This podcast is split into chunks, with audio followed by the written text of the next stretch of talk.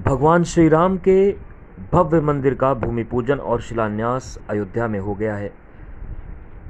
उनको पूरा देश नमन कर रहा है, उनका मनन कर रहा है, भजन कर रहा है। और बहुत सारे ऐसे लोग होंगे जिन्हें लगता होगा कि शायद उन्हें उनकी प्रार्थना नहीं याद तो फिर कैसे मनन करें? तो आप जय श्री राम बोल सकते हैं। लेकिन अगर आपको रामायण का पाठ करना है, पूरी रामायण नहीं पढ़ सकते तो मैं आपको एक श्लोकी रामायण बताता हूँ। और इन चार लाइनों वाले श्लोक को आप अगर पढ़ते हैं, बोलते हैं तो आपको पूरी रामायण का फल मिलेगा। सुनिए। आदो राम तपोवनादिगमनं हत्वा मृगं काञ्चनं वैदेही हरणं जटायुमरणं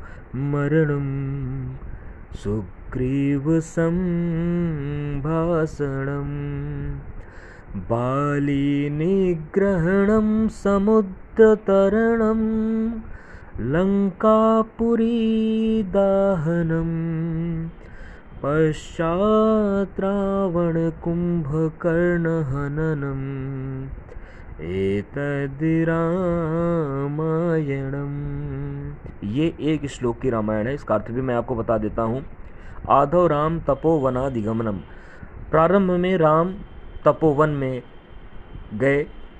हत्वा मृगम कांचनम स्वर्ण मृग को उन्होंने मारा। वैदेही हरणम जटायु मरणम। लेकिन इन सब के बीच वैदेही यानी कि माँ सीता का हरण हो गया और माँ सीता की तलाश में जटायु मिला। जटायु का मरण हो गया, मृत्यु हुई, वो उनका निधन हुआ।